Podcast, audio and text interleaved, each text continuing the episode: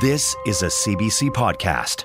Hi there, I'm David Cochran, and this is the Power and Politics podcast for Wednesday, October twenty-fifth.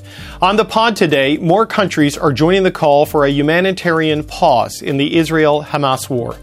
The U N Special Rapporteur on Human Rights in the Palestinian Territories makes her plea for a halt to the war, and will ask Israel's ambassador to Canada if this is something his government will consider. Plus, in an address to his nation, Israeli Prime Minister Benjamin Netanyahu says the military is preparing for a ground invasion of Gaza. An expert in military and security affairs in the Middle East explains just what that invasion could look like. We begin in Israel, where Prime Minister Benjamin Netanyahu says the relentless airstrikes on Gaza are only the beginning. He promises a ground invasion is coming, arguing his country is in a fight for its existence. The C B C's Susan Ormiston joins us now from Jerusalem. So, Susan, we heard from Benjamin Netanyahu tonight. What was his message to Israelis?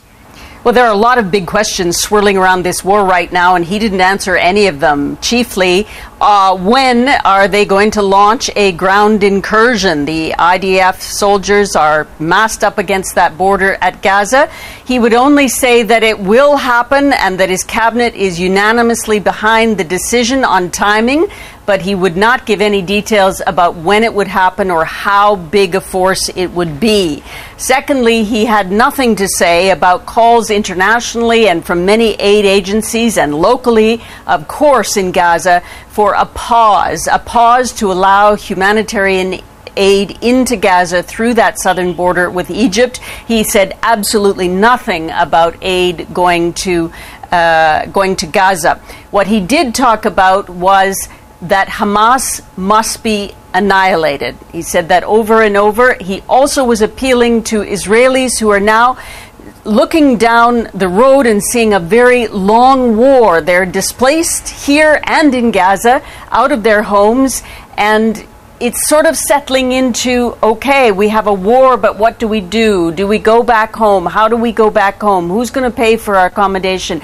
So Benjamin Netanyahu was trying to appeal to Israelis and say, we've got control of this. We will have details forthcoming on what the next few weeks look like. But also, he did say that they were doing everything he could do about hostages. And we heard some interesting things from the foreign ministry in Qatar today. Qatar is ad- acting as an important mediator in negotiations. The prime minister said that talks were intense. They are progressing. There have been some breakthroughs, his words. And he is somewhat optimistic. We don't know what that means. There is a lot of talk that there's some kind of discussion going on about trying to get a large group of hostages released. And of course, that's one of the factors on that timing of the southern border. We were out at the southern border again today, David.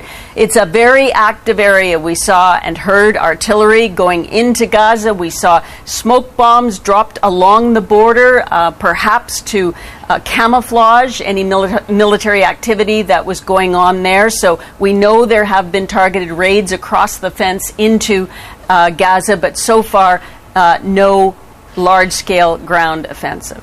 No large-scale ground offensive, Susan, but also no large-scale humanitarian relief, which more and more countries and aid organizations are calling for uh, to help the people in Gaza. So what is the latest from where you are on the humanitarian crisis inside Gaza? You know that we can't get in there, which makes it more difficult, but we, we get enough video and personal uh, phone calls out that we know the situation is deteriorating rapidly. A lot of people uh, being bombarded pretty consistently, uh, buried in rubble. We saw some video today of a man pleading to know whether his wife and child had survived as rec- rescuers tried to dig him out.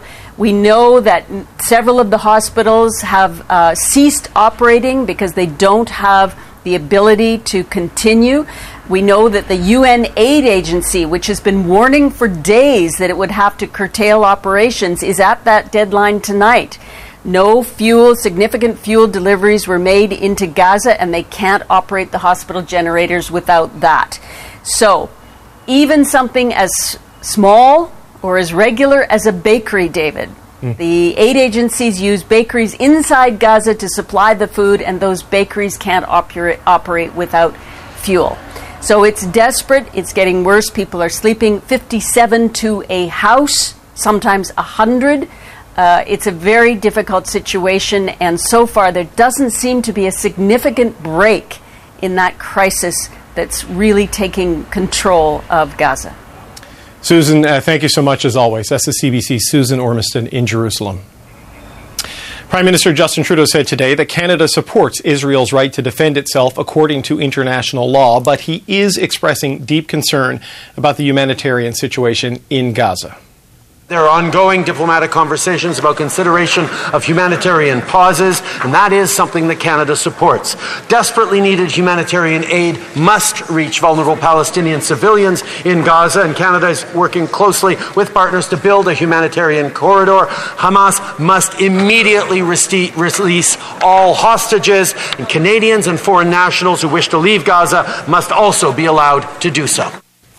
Hospitals in Gaza say they are on the brink of collapse. Food, water, fuel, and electricity supplies are in short supply for many Gazans. In Washington, U S President Joe Biden acknowledged the challenge Israel's military is facing, but he insisted the laws of war must be followed. Hamas does not represent the vast majority of the Palestinian people on the Gaza Strip or anywhere else. Hamas is hiding behind Palestinian civilians, and is despicable and, not surprisingly, cowardly as well. That does not lessen the need for to operate in a line with the laws of war. For Israel, it has to do everything in its power. Israel has to do everything in its power, as difficult it is to protect innocent civilians. Ido Moed is Israel's ambassador to Canada. He joins me now. Ambassador, thanks for coming back on the show. Thank you for having me, David. You've heard there the leaders of Canada and the United States. They're not calling for a ceasefire, but there is a push for humanitarian pauses in the fighting to allow aid into Gaza. Is Israel prepared to do this if Hamas also agrees? So let me just at the outset uh, mention the humanitarian situation of the two hundred and more hostages that are held who knows where, uh, in what conditions, somewhere in the Gaza Strip, where no one up until now had access to, and nobody knows what's their fate. Uh, we only know that they are held by the criminals, the, the monsters of Hamas, who um, performed all these horrible atrocities, including rape and mutilation of people uh, alive. So I think we are very, very worried about that. As far as Gaza Strip is concerned, and the effort to uh, alleviate the conditions for Palestinians, we must remember Israel is at war. Israel is fighting against Hamas, terror organization that perpetrated the worst monstrous act against uh, Israelis since it's the, the country was, uh, was established. And so while doing that, of course, we take into consideration that we have to uphold international law, which we do very, very strongly and very transparently. And in that regard, of course, there have been convoys coming into the Gaza Strip up until now. There have been uh, tens of trucks going in and on a daily basis the last four days. And let me just discuss with you the numbers, because your report had mentioned a few numbers what, of what is happening in the Gaza Strip. Uh, according to our information, which is based on constant contact with international organizations, uh, there are at the Gaza Strip, co- close to the cro- close to the Rafah crossing, three hundred fifty liters of diesel fuel and five hundred liters of gasoline, which are held by Hamas. Uh, since the uh, uh, war started, Hamas has been telling the media that there is only enough for twenty-four hours, but that's a, that's an outright lie. Uh, as first, no food shortage is uh, recorded, and it's not expected in the near future.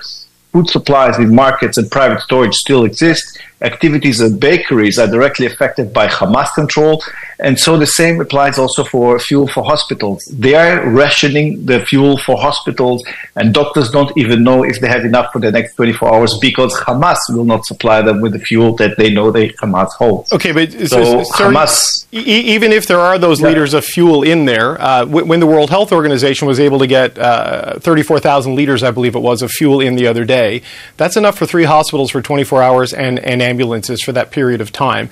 So we've had the World Health Organization on, the United Nations, the World Food Program, Doctors Without Borders, and, and they speak to a crisis inside there. and they are calling. It's not Hamas. It, it's these aid groups calling for this, fuel in particular. It, it sounds from your answer that you're not prepared to do this at all. Am, am I understanding that correctly? Because you believe Hamas has no. what it needs to help the civilians of, of Gaza? No? No, there are two things here. One is what is, what are the supplies in the Gaza Strip?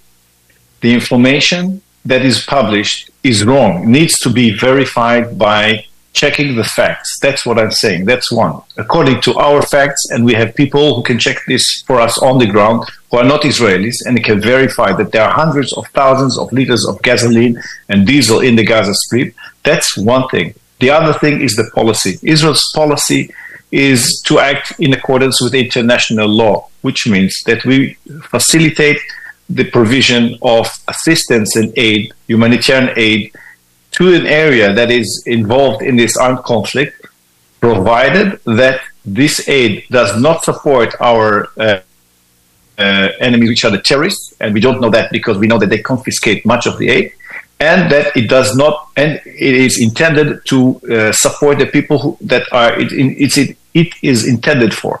So therefore, we are working as diligently and as hard as we can to verify that. But once we are at war, and we know that Hamas is trying to are trying to hide themselves amongst the population, it's a very complicated task.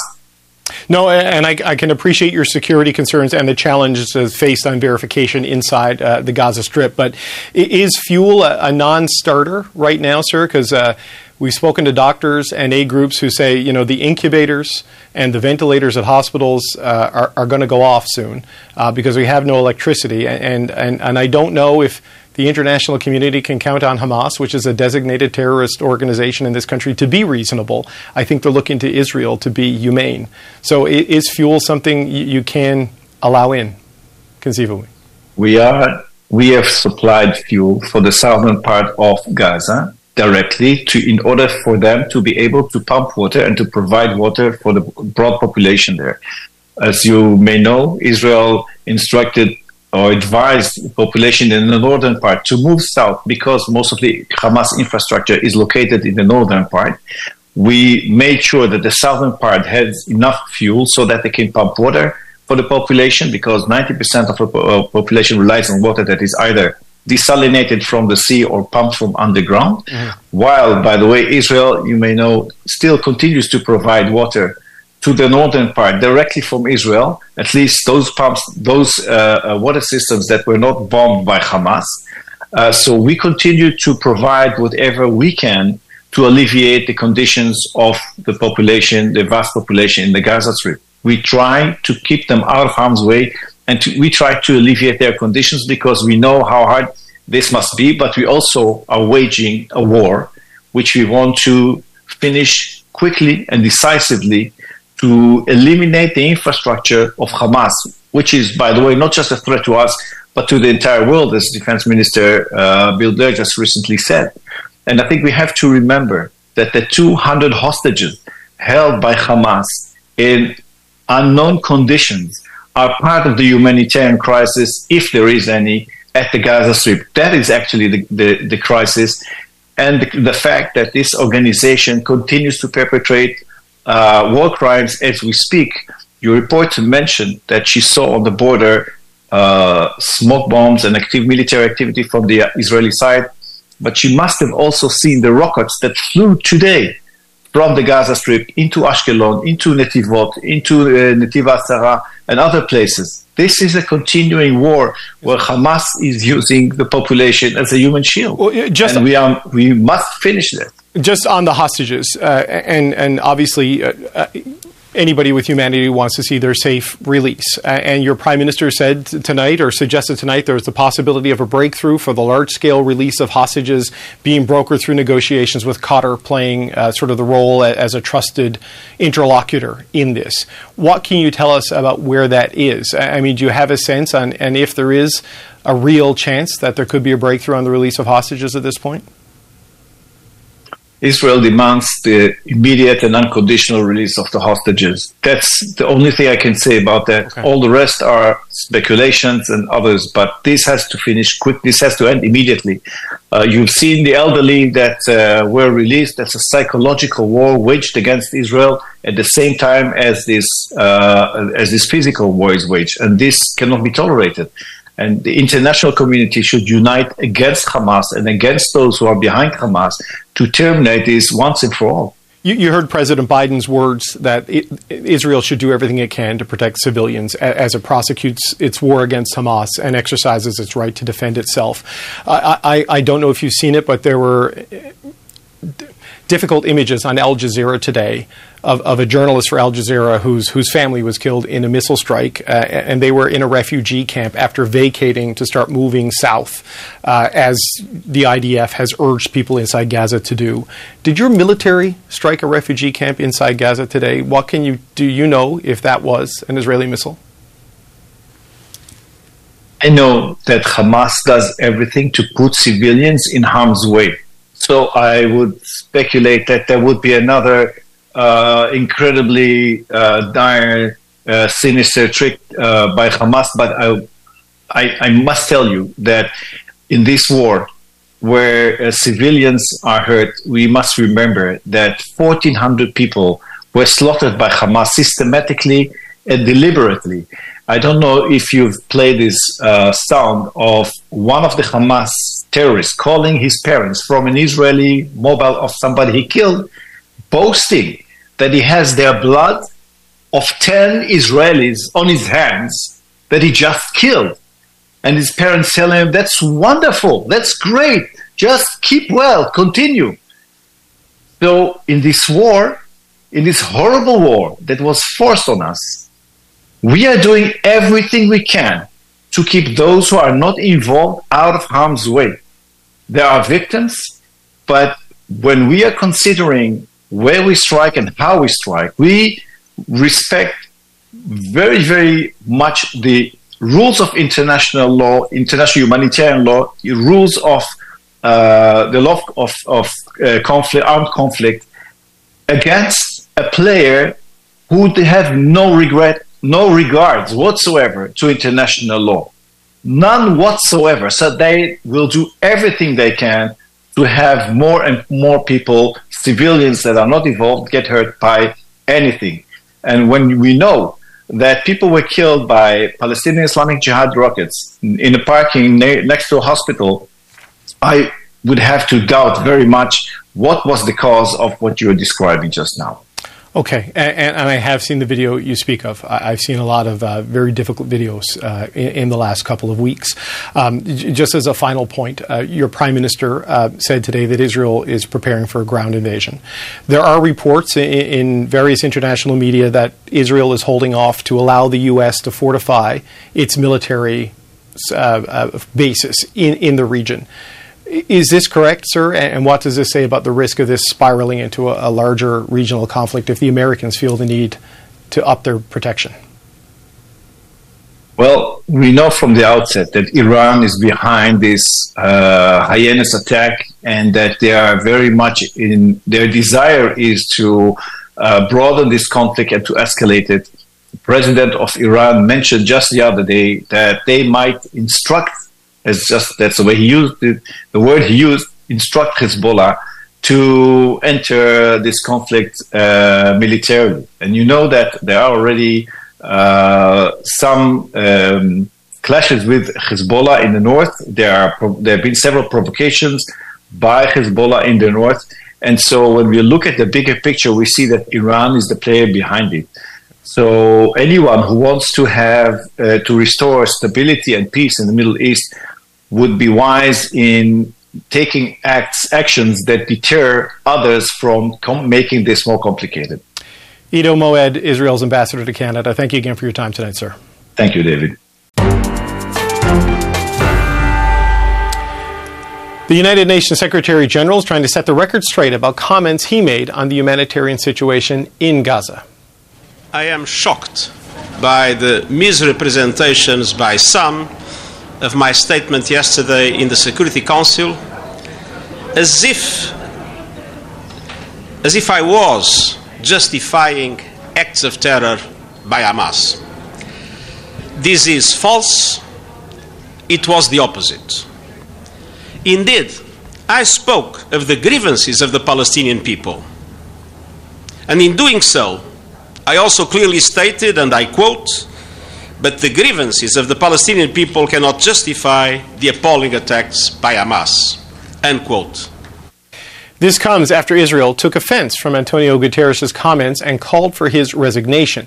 The country also said it will stop issuing visas to U N personnel to, quote, teach them a lesson. Francesca Albanese is the United Nations Special Rapporteur on the occupied Palestinian territories, and she joins me now. Thank you so much for your time. Thank you, David. Uh, clearly, this is a time where delicate diplomacy uh, is of utmost importance. Uh, how is this tension between Israel and the U N Secretary General complicating your role as Special Rapporteur in Palestine?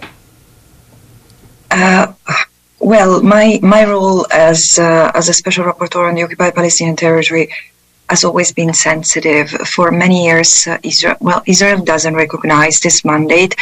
And so for many years, nearly six, sixteen or seventeen years, it has not allowed any uh, anyone holding this mandate um, to enter the occupied Palestinian territory, although technically, legally, Israel doesn't have the authority to do so.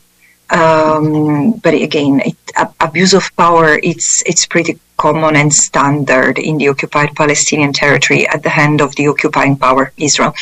Um, so is it going to complicate my uh, my work more? I do not think so, but it's going to have an impact on the U N uh, on the U N as a whole. I mean, it's it's it's uh, it's inconceivable that such a language can be used against the U N Secretary General, because I find he's been extremely balanced, and also, I mean, I've been I've been quite critical in the in the first days of this uh, of this crisis, saying you the U N needs to call for a ceasefire. And even when the Secretary General has done so, he, ha- he has always used words of compassion and solidarity with Israeli with Israeli people, and and rightly so, because they really have been affected in a way that is unprecedented. And um, I mean, in the in the history of Israel, so. This everyone was shocked, is shocked for what they have endured and are enduring. Um, and at the same time, I agree with the Secretary General. This didn't happen in a vacuum. And people like me and my predecessors and the human rights community, both Israeli and Palestinians and others, have warned for years that this was leading the continuous impunity, the continuous violations committed by Israel in the occupied Palestinian territory w- were leading, left unaddressed, would would lead to a disaster, to well, a catastrophe. And this is exactly what, what's happening. So, so on, on this current situation, uh, there is a pretty unanimous call from humanitarian groups uh, around the world uh, of the need for greater access to food, water, medicine, and fuel. There is the rebuttal from Israel and its backers that uh, the security uh, of Israel is, is of profound importance here as well, and that you can't send some of these supplies into Gaza because Hamas will take them and use them and resupply and rearm, and the civilians will, will be no better off. How, how do you bridge these seemingly intractable positions in this moment? Well, there are two elements here. First of all, this is the same government than two months ago, three months ago. I mean, um, there was an Israeli minister who said that Hamas was an asset for Israel, while um, the P A was a liability. This is on record. So, look, this is very critical. And I understand how how threatening has been the attack that that Israel has received from Hamas. This nothing justifies, nothing condones, nothing is to downplay what Hamas has done. At the same time, Israel's self-defense, if this is the argument, is justified to repel the attack. The attack was repelled in twenty-four, forty-eight hours. The rockets have to be dealt de- uh, have to be dealt with, no issue. But what's the point of bombarding an entire population, two point two million people, half of whom are children. And there are already six thousand, almost six thousand people who have been killed in this war alone. How is this going to bring more security for the Israelis? And how is it ever legal to kill so many civilians, to destroy forty-two percent of the housing infrastructure, to bomb hospitals, schools, markets, to level entire residential areas? And let me say something concerning the humanitarian aid, and thank you for raising this important concept. The, I mean, intentionally starving a population w- who's already who's been under an unlawful blockade for sixteen years, because let's not forget the, the occupation had turned uh, Gaza into a blockade uh, since two thousand seven, and in it, tightening it, increasing the, the, the restriction can be can amount to a war crime. Uh, sorry, sorry, to a crime against humanity. It's already a war crime as a collective punishment, and can be, if proven intentional. And it's intentional, uh, according to Israeli leaders. It's a, it's a crime against humanity. Uh, it's extremely serious. So, so to go back to your point that they had repelled the attackers, um, you know, in, in the early days of this, and, and, and please do not take this question as in any way minimizing what is happening to civilians in, in Gaza. That is a, a tragedy in its own. Israel would argue the threat is not neutralized; it is merely repelled. You know that the, so so the, so the Hamas. Hamas went back inside Gaza to its tunnels and to its systems, but they're still there, and it could happen again. And, and its stated intention is to make take action so that it never happens again. So how, how do we th- th- this whole thing challenges us in many ways, right? So how do we balance this, you know, with uh, Israel's desire for security of its people uh, versus what's happening? Um I'm, I'm very fine. I'm very fine with the question, but I have to correct you on one thing. Sure. Killing a soldier or killing a combatant is a tragedy. Killing civilians is a crime and is a war crime. And this is to be very, very clear. Now, the declared objective has not been to dismantle, to dismantle Hamas's military capacity, which is a, mili- a very specific military target. Mm-hmm. And, and therefore, you know, when you invoke Article fifty-one of the um, U N Security Council, you need to present a, a plan on how you intend to use your self-defense. What Israel is doing is much broader than self-defense, because on the one hand, all the Palestinians in Gaza have been called human animals. They have all been associated with what Hamas is doing, and they are being punished for what Hamas has done. So, first of all, what's happening is in violation of all principles of international law, distinction, proportionality, and precaution. So, but then also, what, how...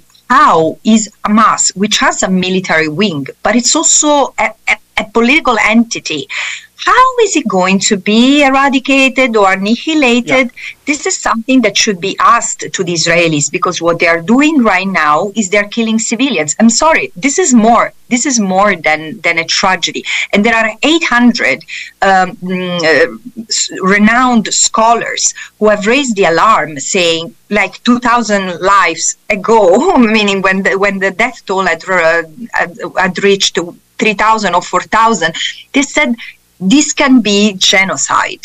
And it's very serious, and it has never been used with such a strength, and signed, this letter was signed by, by eight hundred scholars.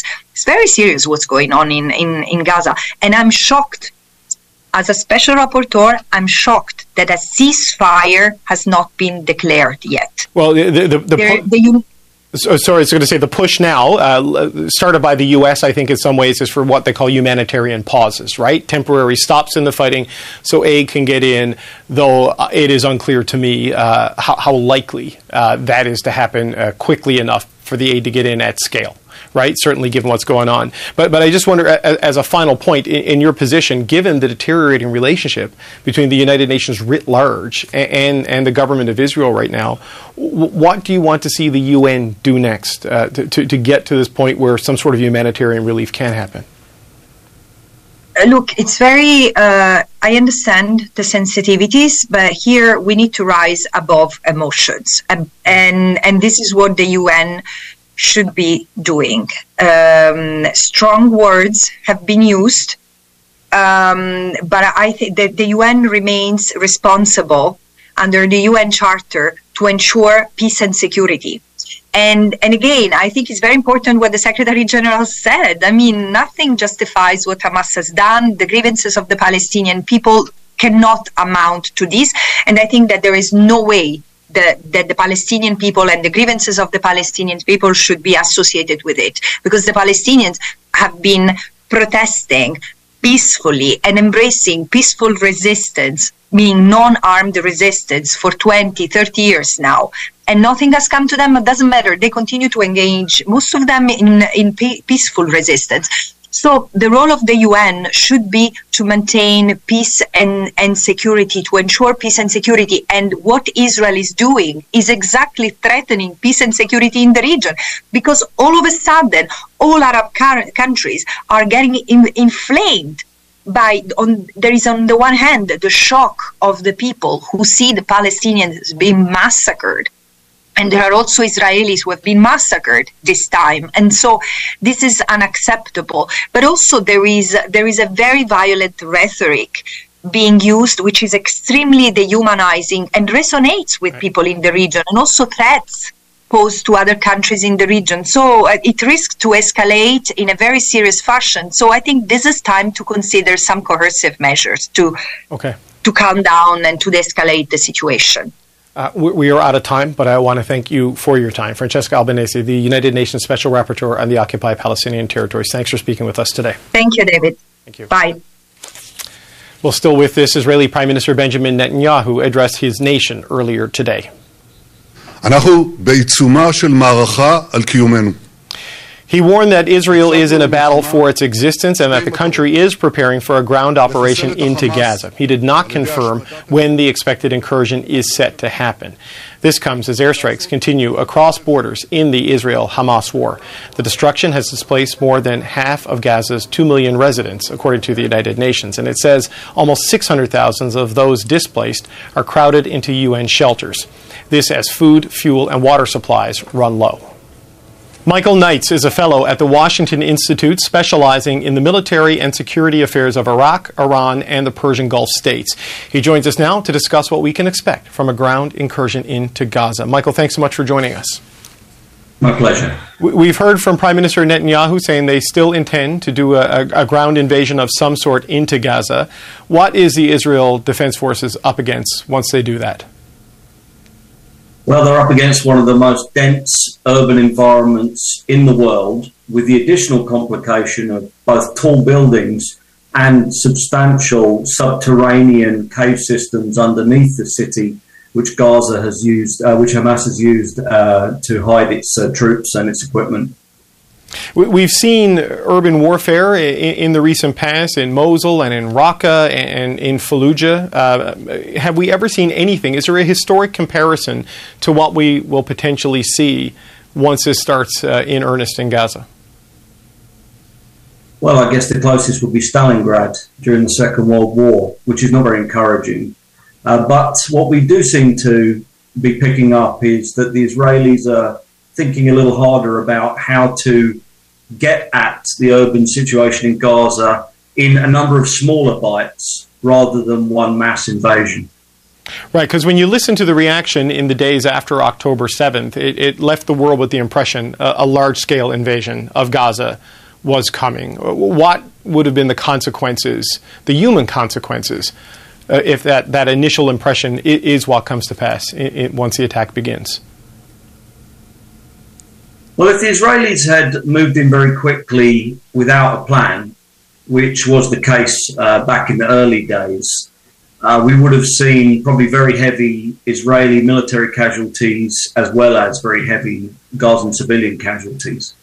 Uh, what seems to be happening now is looking at a smarter, slower, partial effort uh, to get at some parts of Gaza City and some parts of Hamas, while leaving other parts of the city and the Gaza Strip untouched. And, and why do you think that is? Why do you think it's a, uh, a, a, a scaled-down battle plan, potentially, at this point in time?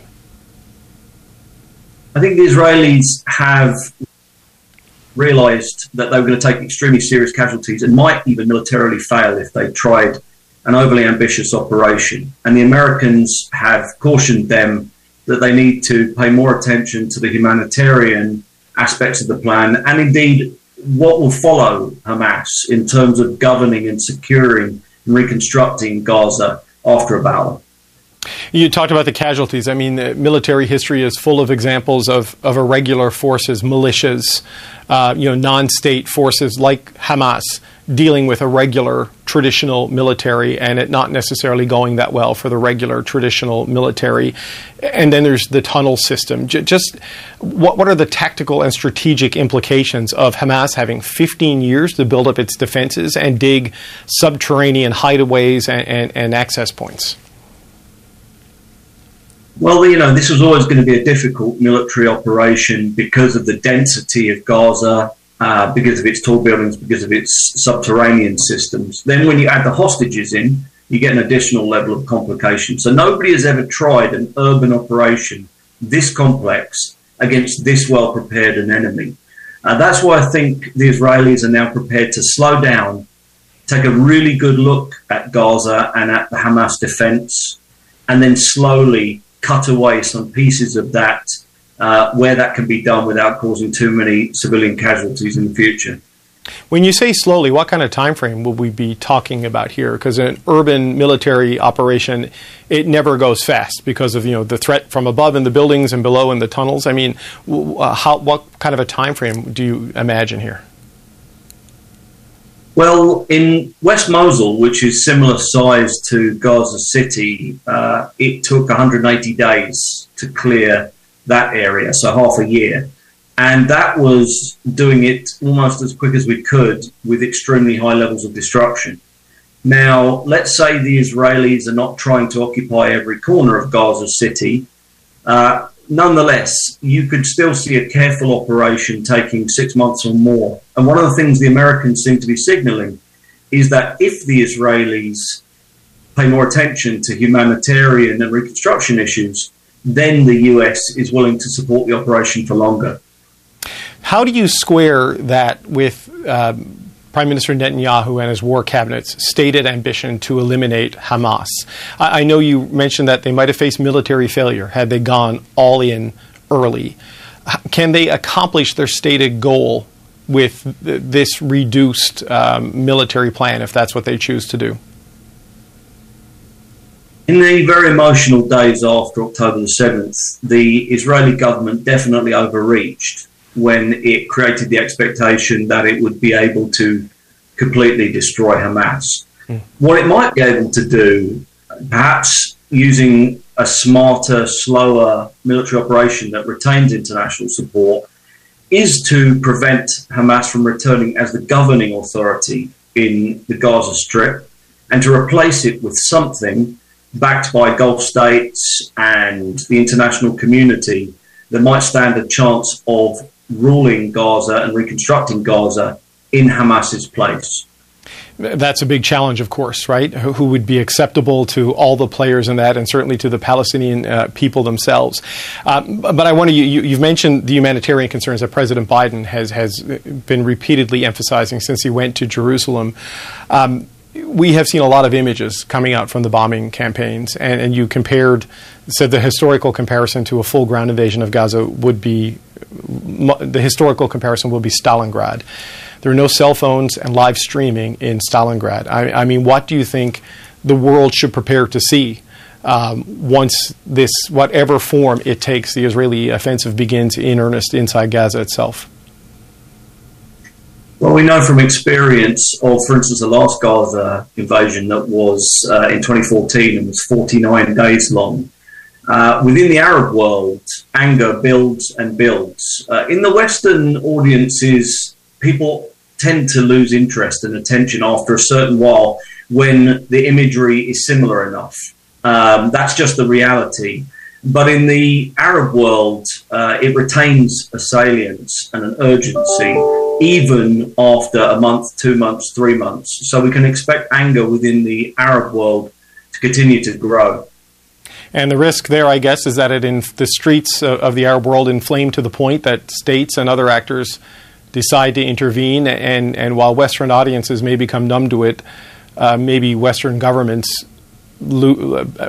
pull some of their support for what Israel is doing. Yeah, that's the concern for Israel, and that's why what we may well see is the Israeli strikes slowing down and becoming more selective, and limited ground incursions that have specific objectives, such as destroying certain tunnel systems. Uh, because it's obvious Israel cannot maintain this level of strikes uh, in Gaza without losing Western support after some weeks or months. So, Michael Knights, just as, as a final point, what are you watching for next? What should we watch for next in terms of divining uh, what Prime Minister Netanyahu and his cabinet will instruct their military to do? Well, really, Hamas has the next vote. Uh, once the Israelis go in, Uh, we will see whether Hamas executes hostages. That's the grim reality. Uh, if they want to stop a ground incursion, and if perhaps Iran and Lebanese Hezbollah don't want to go to full war to deter that, then Hamas will be looking at its options for stopping the Israelis from coming in. Michael Knights, fellow at the Washington Institute, thank you so much for your time today. Pleasure.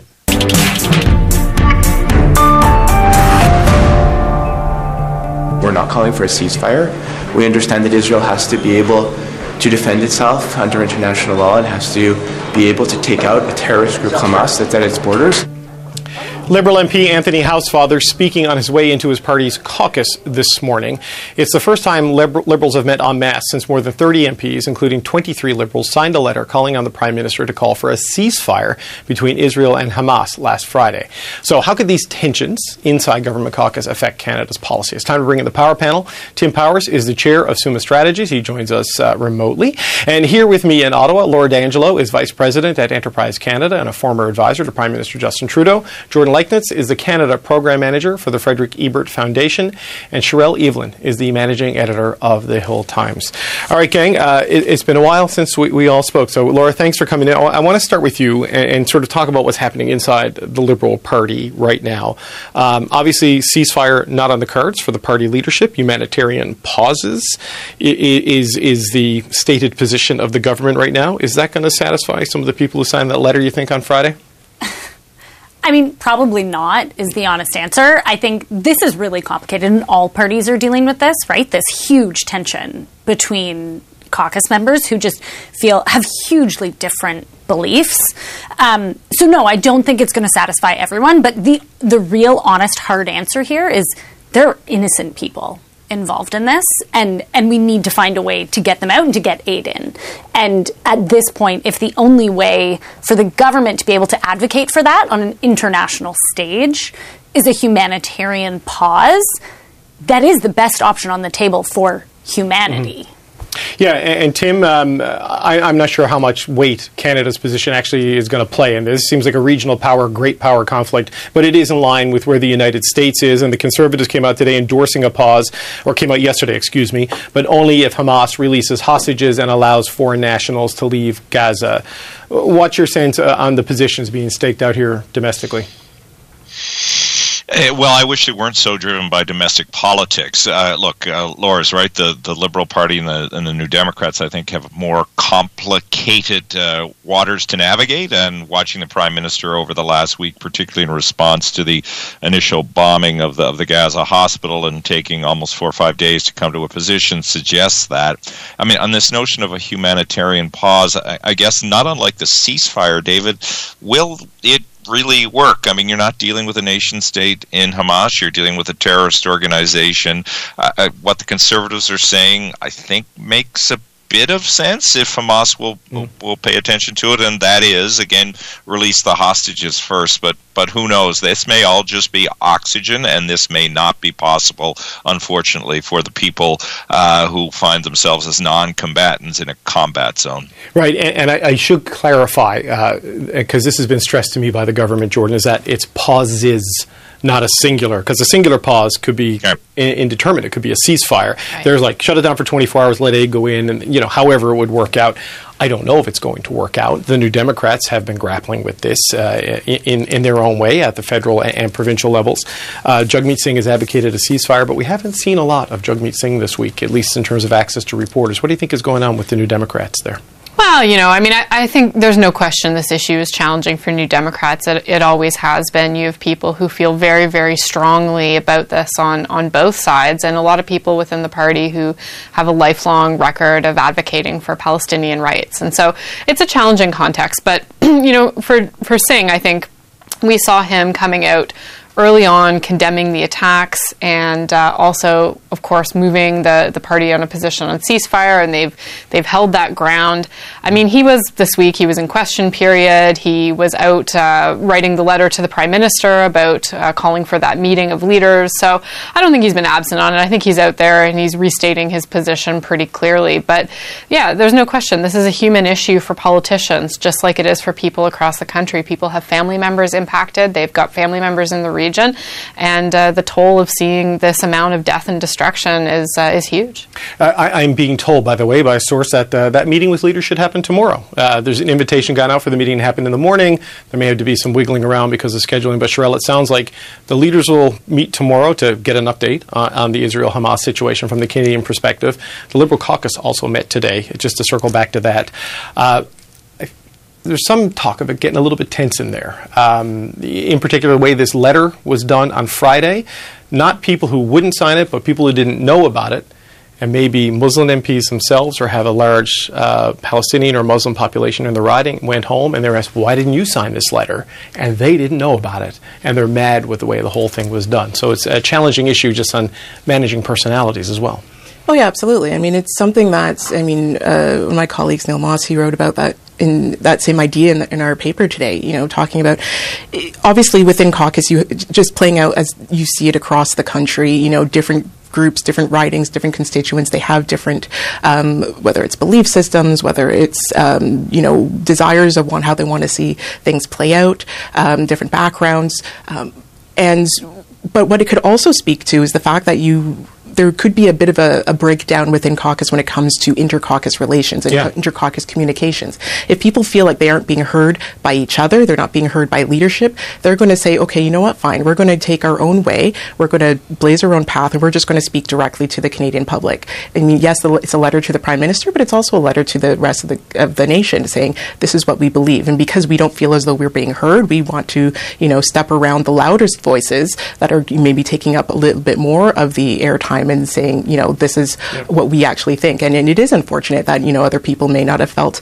in, you know, included or what have you. But um, I think that just speaks to the fact that there are those dividing lines within caucus. And if people can't speak to one another, then it's going to play out in a more public forum. Yes, a, a letter to the Prime Minister, but one that was released publicly right away. And then the authors came on this show and others to talk about it. So, Laura, just, just to, to wrap up on this, I mean, th- th- there is obviously clear uh, social divisions in this in, in Canada. And those fault lines just rip right through the Liberal caucus. So how does the caucus, uh, at, you know, at an M P level and the party at a leadership level have to navigate that uh, to stop it from becoming a real problem? It's it's such a complicated question. I know that there was a meeting last week among yep. Jewish caucus members and, and Muslim caucus members, and it was actually a dialogue. It sounds like that's still continuing. Um, but to your point, I, I don't know is the real answer. This is such a really challenging answer. I think we're all dealing with this on a personal level. And so I truly feel for M Ps who have to deal with it on a personal level, on a collegial level with their colleagues, and then leadership who has to deal with this from a government perspective and also a cohesion right. perspective. Okay, I, I want to switch to another topic that is purely domestic, and that's Ontario's finance minister wants an urgent meeting to talk about Alberta's plan to pull out of the Canada Pension Plan. Our government firmly supports the Canada Pension Plan, and we believe Alberta's proposal could cause serious harm over the long term to working people and retirees in Ontario and across Canada. So Alberta's finance minister, Nate Horner, responded with his own letter saying, sure, let's meet in Calgary. And by the way, we also want to talk about equalization, fiscal stabilization, and the carbon tax. The Prime Minister also weighed in today. I've heard from many provinces that are really concerned in the idea that uh, that uh, Alberta might uh, not just uh, make uh, their own pensioners poorer by pulling out, but uh, impact Canadians from coast to coast is uh, coast to coast to coast is not something that um, most Albertans would want, let alone most Canadians. Okay, just in the past hour or so, Finance Minister Chrystia Freeland says a meeting on the C P P will happen, but didn't give a date for that meeting. So, so Tim, let, let, let's start with you. I mean, Alberta still wants to go ahead with this. Danielle Smith seems committed to this, wants to hold a referendum on it. How big of a potential simmering issue is this? I mean, Andrew Fury, the, the premier of our home, has also written saying this would be punitive mm-hmm. for people in smaller provinces with older populations. Where does this one go? Well, it goes to nowhere good. I mean, this is a case where Danielle Smith, again, looking to distract from some of the challenges she's had at home, is trying to create this war with Ottawa and, in turn, Canada, though I'm sure she was hoping she'd get a bit more allyship, and she's got none, David. I mean, good for Peter Bethlen-Falvey, good for Ontario to come out and say that this doesn't work. I don't know how Alberta math works. I mean, it's going to be incumbent upon the uh, the premiers, the other premiers, and the prime minister not to give Danielle Smith too much oxygen. Don't give her the fight that she wants, while at the same time uh, encouraging the people of Alberta to call her out for the wrong-headedness of this proposal and the financial weakness it would bring for forward to them. So it's it's not a a dance that is easily done, because you don't want to have the rest of Canada beating up on Alberta, but you do also want to call Alberta out, and in particular Premier right. Smith, not the people of Alberta, for getting this idea so very wrong. Sherelle, uh, uh, Danielle Smith seems to have done the impossible in some ways. She's put Pierre Poilievre and Justin Trudeau on the same side of an issue that yeah. involves... And Andrew uh, Fury, involves, and Rachel Notley. Yeah, and, yeah exactly. so so uh, uh, politically, I mean, assuming this meeting of finance minister happens, I've not seen a finance minister from another province say, you know, Alberta's onto something here. Have fifty-five percent of the assets. How does this play out, do you think? Well, yeah, you've got, like you said, Pierre Poilievre has come out and said, you know what, this isn't really going to fly, and he doesn't really have a lot to lose in Alberta on that issue, because Albertans, from what we've seen so far, aren't super keen on this. I think Danielle Smith was probably banking on there being more of, I don't know, a sense of Alberta-ness and like some sort of pro- swide of provincial, a uh, swell of provincial pride, um, and that's not happening. Uh, so kind of doing the us versus everybody thing isn't working. Whether we're Pierre Poilievre doesn't want to lose those votes is in places like Ontario. And if everybody else is saying, hey, this is going to be bad for the rest of the country, there's no there's no way for him to win by siding with Alberta. Mm-hmm. You know, it's it, lots of times that where Alberta goes, other provinces are very quick to follow. You know, it's, I'm, with the finance minister's letter saying, let's talk about all these other things that I know other people have gripes with, um, might they might be thinking that's a way in. I But because this idea of the the pension plan is the driving force, I don't think it's going to move the needle. Yeah, Jordan, it, it, it has the potential, as Tim said, though, to look like, you know, nine provinces and three territories lining up against Alberta with the federal government there convening the meeting, right? So there is a there is a political risk there as well, right? Sure, and I think I think Justin Trudeau in particular, in his, his own personality, as he's often charactered in Alberta, has to be cautious about how he approaches that fight. Um, he's a polarizing figure, and in many ways, there's a potential that he could give her the fight that she's looking for, and I mm-hmm. think that would be a bit of a mistake. But it's really interesting. What she's managed to do here is unite her friends and her enemies against her. Um, you know, Poilievre for the Ford government, which has been really, really friendly Uh, to to her, to her government uh, over the years, and, and to have them on opposite side, or have them all on the opposing side, is pretty telling. And and the other thing I think to remember is that it's not it's not really it's not just other provinces, of course, that have a problem with this. It's also the people of Alberta. So the the Alberta N D P is out there doing, of course, their own consultations and town halls, and they're getting ninety percent opposed. You know, this yeah. is really, I think there was a bet made that over time she would be able to win over Albertans to this idea, but it actually, it looks like the opposite is happening, and attitudes are really hardening against it. So I won't be surprised if she's in no rush to actually get to a referendum on it. Uh, Laura, my undergraduate degree in literature and history does not qualify me to do an actuarial assessment of the C P P fund, uh, but I did notice how the Liberals perked right up uh, with this and, and saw it as an opportunity to kind of jam Poilievre a little bit, because to Sherelle's point, they want to fight this issue, not in Alberta, but in the suburbs of Ontario and, and those sorts of things.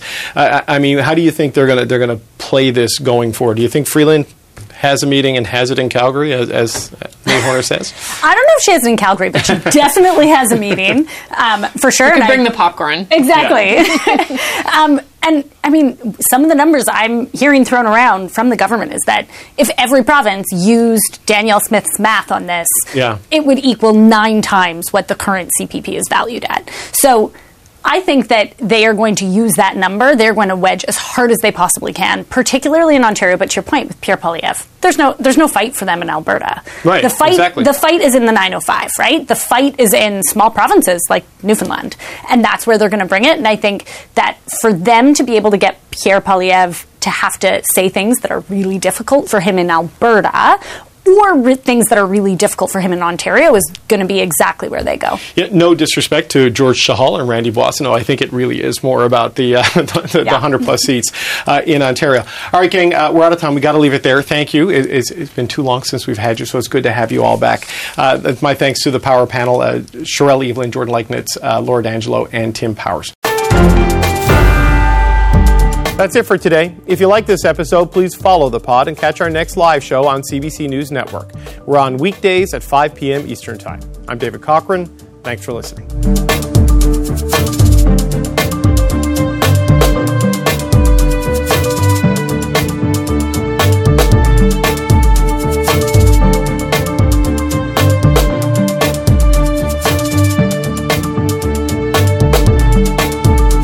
For more C B C podcasts, go to cbc.ca slash podcasts.